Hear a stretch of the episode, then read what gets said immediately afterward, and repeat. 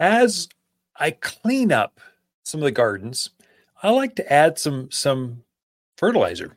Now, fertilizer can be manure. Now, over my vegetable gardens and uh, and my flower beds as they're cleaned up, I do like putting some organic material on top of that, so as it it just composts slowly over the winter. And so when I'm ready to plant, starting into February and March, I'm just ready to go, just like that. It's been sitting there, just just doing the the the garden a favor. It attracts more worms. There's a lot of benefits, but in addition, I'm also adding some fertilizer.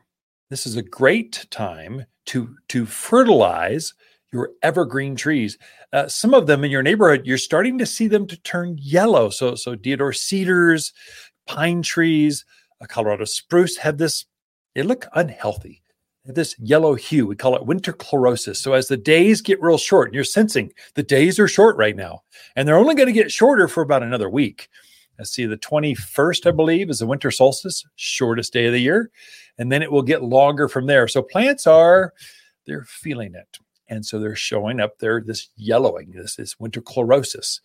And so fertilizing plants now keeps that chlorosis away from your plants. It keeps them greener, richer, fuller, thicker. And so, and it will set the stage for next spring's additional growth. So mainly you're just keeping them green right now. Now I have quite a few customers last so really we fertilized heavily last September October. So it's been a couple months. It's time to hit them again, especially your evergreens. But but what back then I had several customers that were they they read something online. You can't believe everything you read on online. The internet is not always right. In fact, frequently it's I'm just I'm baffled by why people read this stuff. But plant sp- spikes. So they make this real hard spike that you drive into the ground. And the myth is one spike will fertilize the plant for a year. Now, the spike does actually stay in the ground in the in the garden for a year. I find that they just don't work though. And so I, I think the secret is one spike doesn't do it. It takes a dozen of them to fertilize a bigger tree. And then, even then, you need to put it where the fertilizer is releasing where the feeder roots are and how where where are those? And so you never find the right spot. And so i've tried s- several years i tried them i mean that'd be great the magic bullet. Get the right spike in the right place fertilize for a year i'm done. Once and done i'll pay almost any amount to get rid of work and just do it once but it didn't work the plants suffered. They weren't they weren't thick. They were they were yellow and they didn't have big leaves. They were small. They didn't flower as much. The fruit were, it wasn't as big.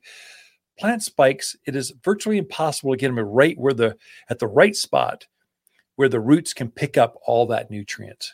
And so I just stopped selling them at the garden center. I said, if I'm going to sell, if I'm going to offer gardeners a product, it better work. And so I was trying it myself. Plants plant spikes don't work.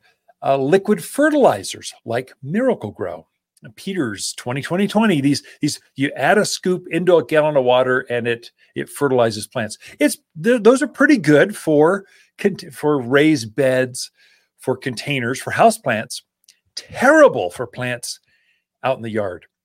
If you're going to fertilize your trees and your shrubs your vines your your your perennial flowers out in the yard uh, use a granular fertilizer. And I would say use an organic granular fertilizer. All natural foods are much better.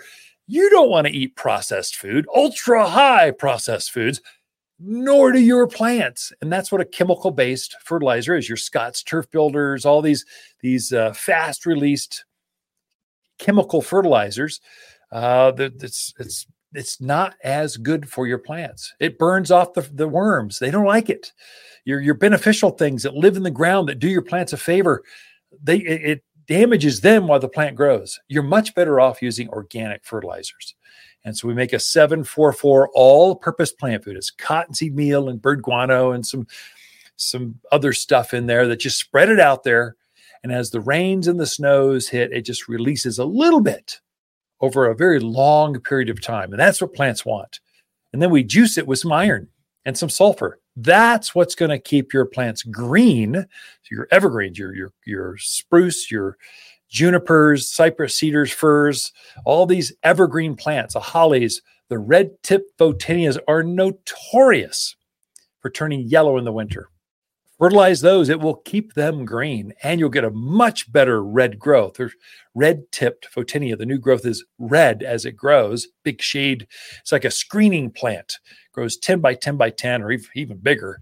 But if you fertilize that now, you'll get tremendous red growth in the spring. This usually starts, they usually start growing March, but it will mainly keep them green right now. It's it's a uh, it's game changer. So as you as you trim things up, clean them up, rake things up, look for for where bugs were or or mildew was was growing last year. Clean that area up, then fertilize it. It'll keep it green, keep it healthy, and get you better growth. That is pest free, disease free next spring. But now's your time to to do that work for spring growth in a couple months. Hey, we've got more in store for you. Be right back right after this.